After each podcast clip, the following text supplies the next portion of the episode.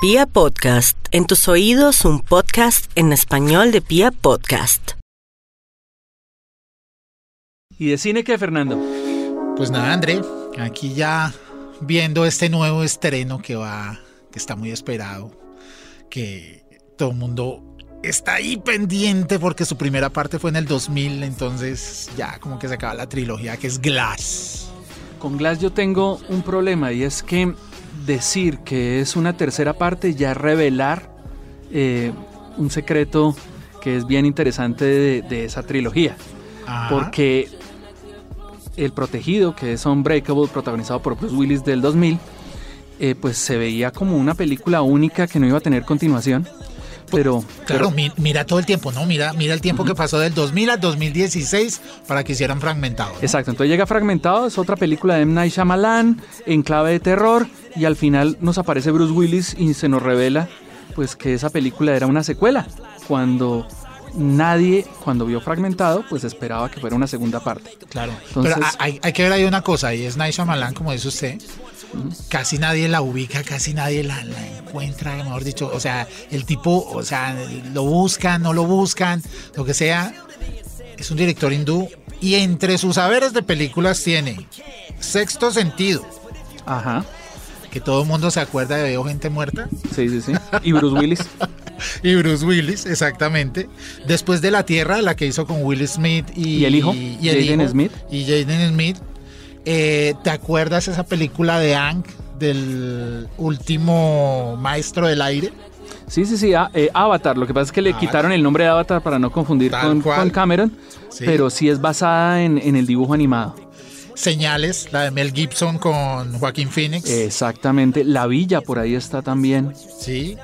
Y, y una que me pareció y me gustó hace unos años, en el 2006, que se llamaba La joven del agua o La mujer del agua. Sí, la, la Dama del Agua, que fue con Paul Giamatti. Exacto. Sí, sí, sí, que mezcla Entonces- elementos sobrenaturales y detectivescos de misterio. Hay algo interesante en este director y es que todas sus películas son éxitos.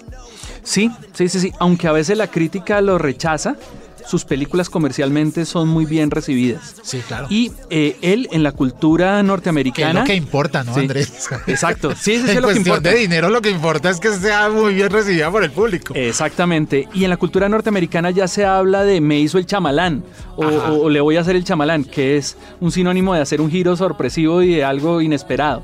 ¿bien? Y es que a este director se le asocia con eso, con la vuelta de tuerca, con una película que yo estoy viendo y que al final me la voltean o me revelan algo que yo no, no esperaba que me fueran a revelar. Por eso es que tienen que ver Glass. Eh, Exactamente, bien. Entonces, Glass, ¿qué es? Glass es una tercera parte de una trilogía donde Shyamalan está construyendo un universo de superhéroes, tal vez inspirado en esa moda que, que tenemos hoy en día de los superhéroes de Marvel y de DC, y él está creando Sí. un, un universo, pero que al mismo tiempo es una crítica, creo yo, al mundo de los superhéroes. Él lo que hace es criticarlos, diseccionarnos y mostrarnos como un superhéroe en un mundo real, en un mundo cotidiano. De no es tan pronto- querido, de pronto no es no tan va a funcionar como de pronto Superman. no funciona. Sí, Eh, exactamente. exactamente, exacto. Entonces, eh, sin revelar, porque es que ah, con Shyamalan hay que, hay Sí, que no, revelar no. muy poco, cero spoilers. Hay que decir Como que le decía yo a André, yo no salí al baño en la película, tenía unas ganas enormes, pero me tocó quedarme porque pues obviamente eh, no me podía perder un solo minuto de la película. entonces hay que decir que con Glass va a aparecer el personaje del protegido de Unbreakable, protagonizado Ajá. por Bruce Willis, un sobreviviente de un accidente ferroviario que, que posiblemente tiene el poder de la invulnerabilidad y que decide utilizar ese poder junto con su hijo para ayudar a, a la humanidad, en el mejor Si- caso un Si superhéroe. no han visto la película, búsquenla, debe estar en Netflix, en algunas Está en Netflix, plataformas está en Netflix, ahí la de pueden bajar. streaming, entonces para que la busquen y ahí la encuentran. El Protegido, con. Bruce Willis, del 2006. Está el personaje interpretado 2000, perdón. 2000. Está el personaje de James McAvoy de Split, de Fragmentado, Ajá. que es un hombre que tiene múltiples, múltiples personalidades y que gusta de secuestrar jovencitas para atormentarlas y después asesinarlas. Un algo- personaje malvado. Pero mira, mira que Macaboy hace un papel espectacular. Yo no sea, entiendo cómo por Fragmentado no lo nominaron al Oscar ¿Cierto? porque su papel es espectacular. Sí, no, Interpretando ahí las múltiples personalidades, casi 24 personalidades. Sí, si no han visto Bien. Fragmentado, véanlo, es algo muy interesante y no se pierdan en los créditos, los créditos de James McAvoy, porque se van a poder reír un ratico viendo los créditos cuando acabe la película. Estoy hablando de Glass, ¿no? Exacto. Y llegamos a Glass, donde está el tercer personaje, que es el villano de Unbreakable, que es el que le da título a esta película. Bien. Que es el señor, el señor Samuel L. Jackson. Exacto. Que es Elijah, bien. Eh, un hombre con una enfermedad eh, que lo lleva a tener huesos frágiles, una enfermedad congénita. Sí. Y que se convierte como en la antítesis de- del superhéroe de Bruce Willis. Pero mira que hay algo que, que estábamos hablando hace unos días con muchos amigos de los papeles que hace el señor Samuel L. Jackson y tú lo ves en Glass, lo ves en Avengers, lo ves en otra película y nunca sientes que es el mismo personaje, o sea, no, él, él hace sus papeles exclusivos para cada película, tú no, tú no ves Es un, esa- es un gran actor. es un gran- Es un gran actor. Es el actor fetiche de Tarantino. Siempre Ah, bueno, con sí, él. tienes toda la razón. Y es un actor todoterreno. Yo creo que tiene un problema y es que no puede decir que no porque eh, es de los más prolíficos. Si uno mira la filmografía, son más de 120 películas Claro. hasta la fecha que, que el hombre ha, ha protagonizado o ha interpretado en papeles secundarios. Yo, en la primera película que me acuerdo que lo vi fue la de Eddie Murphy, Ujú. la del Príncipe de Nueva York. Sí, sí, sí. Eh, me, yo me acuerdo, acuerdo, me acuerdo también de una de Spike Lee donde él hacía de drogadicto, Jungle Fever. Bien. Y mm, pues eh, Tarantino fue el que lo llevó a la fama con, con su papel en Pulp Fiction. En Pulp Fiction. Bien. Pero entonces ahí tenemos Glass. Glass. Y, y en Glass eh, sucede lo siguiente. Estos tres personajes terminan en un hospital mental. eh, son intervenidos por una prestigiosa psicóloga interpretada por Sarah Paulson. Y ella pues eh, le dice a sus pacientes que, que probablemente ellos no tienen superpoderes, sino que básicamente son, son personas con Pues, desórdenes eh, sí, mentales que están sugestionados y que creen que son superhéroes. No podemos revelar más. No. Y ahí pues vamos a encontrar estos tres personajes uniendo sus, sus vidas por primera vez en un sanatorio buscando pues cómo escapar y cómo reafirmar su identidad y dudando de su de, de su eh, estatus de superhéroe o de supervillano.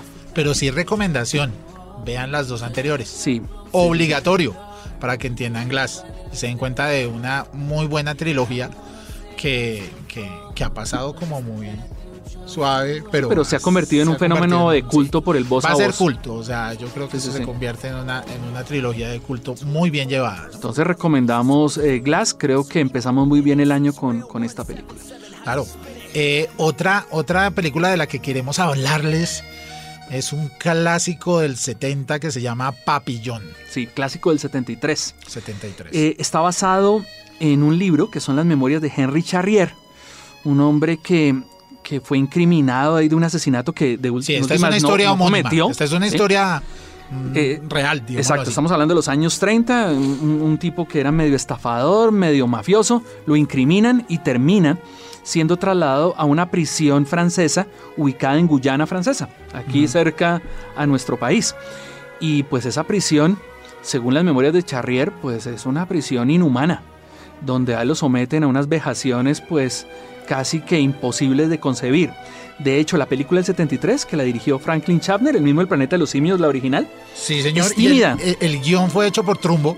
Donald Trumbo, el famoso eh, guionista que fue catalogado ahí como, como de esos eh, guionistas malditos en la lista negra en la época del macartismo. Sí, Brian- hace unos años una sí. película de Brian de- Cranston lo interpretó en, Sí. en el, en el biopic eh, Trumbo. Y eh, la película fue protagonizada por Steve McQueen y Dustin Hoffman en su época gloriosa. Que si tú miras y pueden verlo ahí por, por las plataformas, el tráiler de, de la película, van a ver a un Dustin Hoffman como de 18, 20 años. Sí, joven, joven. Estaba, muy estaba joven, muy cambiado con gafas. Pero ah, una actuación de lujo. Perfecta, es una actuación genial. La, lo, es más, esa, esa, esa película, si no estoy mal, ganó un Oscar por la música. Sí, sí, sí. Y estuvo nominada a, a varios premios y Varios fue una película muy exitosa, tanto por la crítica como por el público.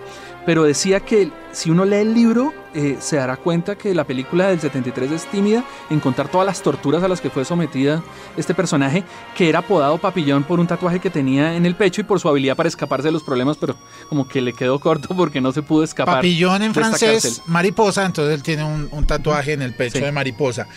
Pero es, estábamos hablando de la película del 73. Exacto. Queremos hablarles de la que llega en este 2019, pero hay algo interesante y es que esta película se hizo en el 2017.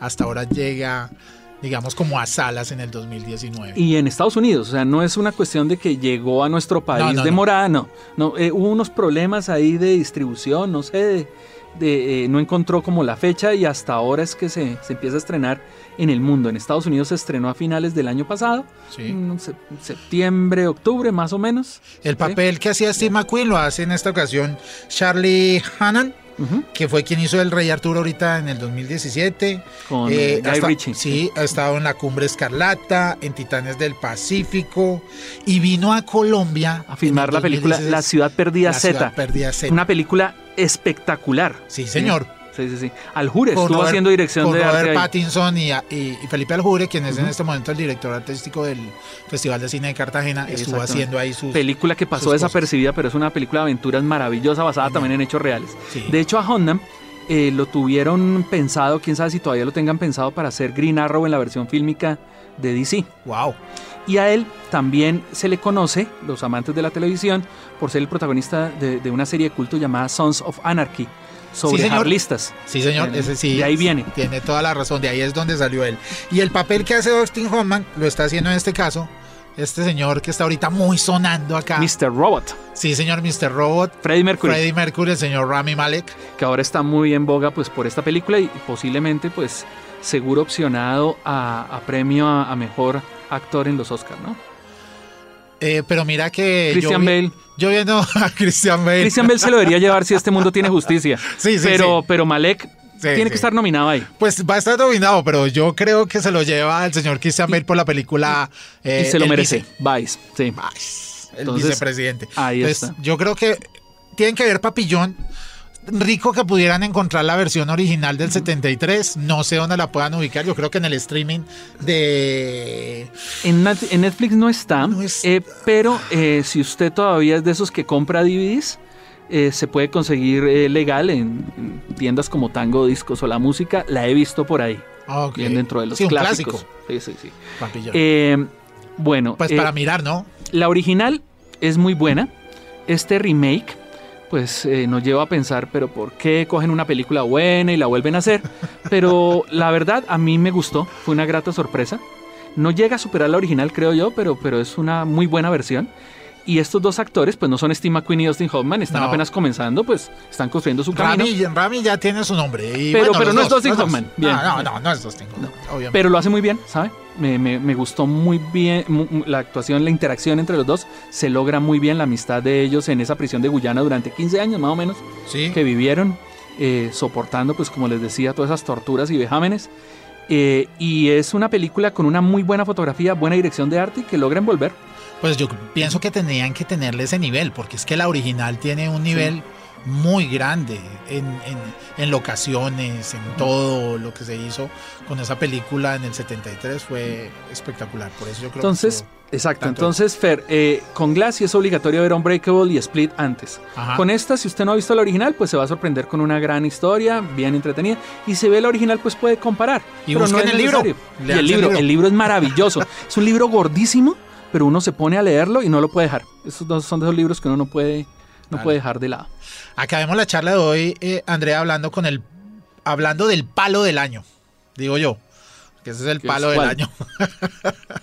Dragon Ball, Super Broly. Es una película que yo te soy sincero, en el primer fin de semana esta película acá en Colombia hizo sumando lo que hizo las dos entregas anteriores que trajeron a cines en todo el tiempo. Es decir, esta hizo en el primer fin de semana lo que las otras hicieron en todo el recorrido por los cines, que fueron 540 mil espectadores el primer fin de semana. Una cosa brutal, una cosa que, no se esperaba, y no. sobre todo en estas eh, los comienzos de año, que, que usualmente la, la cartelera, y sobre todo la cartelera familiar, infantil, eh, es, es- es No, y no solamente eso, Andrés, estamos en temporada de colegios, Por eso, por entonces eso los mismo. cuadernitos. Las mamás llegan y dicen, ah, ¿cuál ya. cine? Ya se Ya acabaron no las hay cine, sí, vacaciones. eso bien, ya. camine. Bien, más bien le compro el cuaderno de Dragon Ball. Bien. Eso, sí, Eh, la. Dragon Ball tiene películas cinematográficas. pues, los, los aficionados sabemos que primero fue el manga, luego se convirtió en el anime de Akira Toriyama, pero también ha- hay películas tanto de cine como OVAs, que son las directas a video. Esta sería la película número 20, pero tengo entendido que en nuestro país se han estrenado solamente cuatro, que fueron Devuélvame a mi Gohan, que Sí. se estrenó en los 90, bien, Por allá en los 90. y eh, las tres que ha distribuido Fox, Fox. que son La Batalla de los Dioses, eh, el- la, resurrección, de, Freezer, y está Broly. Y las tres están asociadas a la nueva serie Dragon Ball Super, aunque las anteriores se, se presentaron como Dragon Ball eh, Z, pero tienen que ver con las historias de Dragon Ball Super, la, la nueva serie. Sí, Entonces, esto, esto, esto fue un palo. Yo personalmente nunca llegué a pensar que hiciera esa taquilla y más en un fin de semana. Es que, digamos que los que vemos cine, los que estamos a toda hora pendientes de cine, muchas veces vemos esas super, hiper, mega producciones grandísimas que no hacen eso un fin de semana. Eh, Mary Poppins.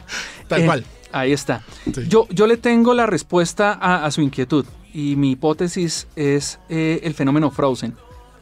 Frozen funcionó porque a Frozen fueron las hijas y las mamás y quedaron fascinadas con esa película. Y las mamás llevaron a sus hermanas para verse identificadas ahí y las niñas de pronto repitieron con abuelita, repitieron con tía y se volvió una cosa transgeneracional. Bien. La- el, el público adulto reconoció ahí a un Disney tradicional, musical, de princesas, y el público infantil pues quedó emocionado con, Claro. con eso. Entonces ahí, ahí tenemos eso, el papá creció viendo Dragon Ball y llevó al hijo para enseñarle Sí. qué es Dragon Ball. Y de pronto ese hijo eh, ya sabía de Dragon Ball por Super o Kai, Sí. ¿bien? Y se generó ese fenómeno transgeneracional de padres interesados por ver la película que van con sus hijos. Pero es que tienes toda la razón. En los 31 de octubre uno siempre ve su Dragon Ball chiquito por ahí corriendo y su Freezer o alguna cosa así. Siempre lo ha visto. Yo no había caído en cuenta, pero sí tienes toda la razón. Entonces, El padre delega esa responsabilidad que ya no puede tener él de disfrazarse como Dragon Ball o de tener eso con, con el hijo. Claro que sí. Entonces creo que el público que creció en los 90 viendo la serie quedó fascinado y las nuevas generaciones también y eso llevó a, a- a que la taquilla funcionara muy bien con Broly. De hecho el personaje de Broly fue un personaje que apareció en dos películas, pero aislada de la narrativa de la serie y del manga. Ajá. Eh, dos ovas. Eh, cuenta la leyenda que eh, alguien, algún fan le preguntó a Akira Toriyama, bueno, ¿y el personaje de Broly qué?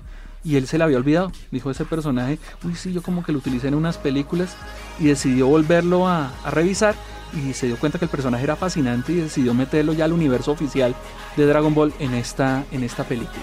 Bien. Y em, yo vi a, a Dragon Ball eh, Super Broly y vi que hay un, eh, un- digamos que un homenaje muy bonito a Superman. Bien, Goku se parecen mucho a ese Superman de otro planeta, el planeta se le destruye, llega a la Tierra y creo yo que Broly se parece como a una especie de bizarro.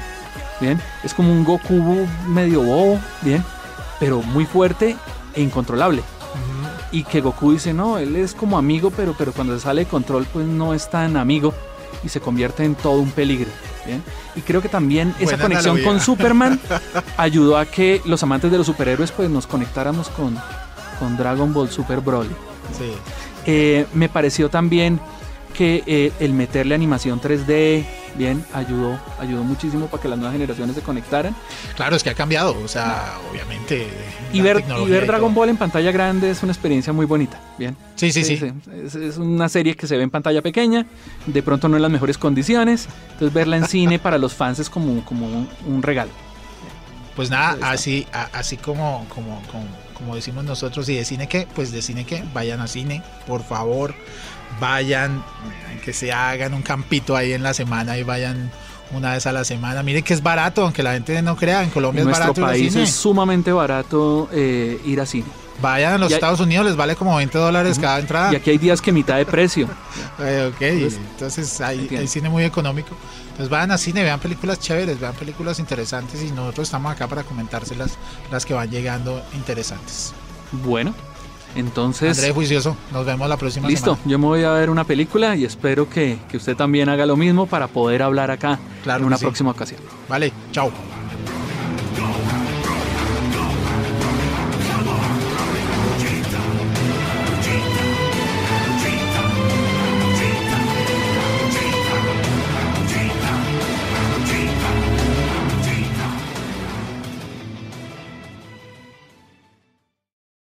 I like a bed that's really firm. I need something a little softer than that. Rest easy. With the Sleep Number 360 smart bed, you can both adjust your comfort with your Sleep Number setting. Can it really help me fall asleep faster? Yes, by gently warming your feet. Okay, but can it help keep us asleep? It senses your movements and automatically adjusts to keep you effortlessly comfortable. Sleep Number, proven quality sleep is life-changing sleep. And now all beds are on sale. Save 50% on the Sleep Number 360 limited edition smart bed, plus special financing on all smart beds. Ends Monday. To learn more, go to sleepnumber.com. Special financing subject to credit approval. Minimum monthly payments required. See store for details.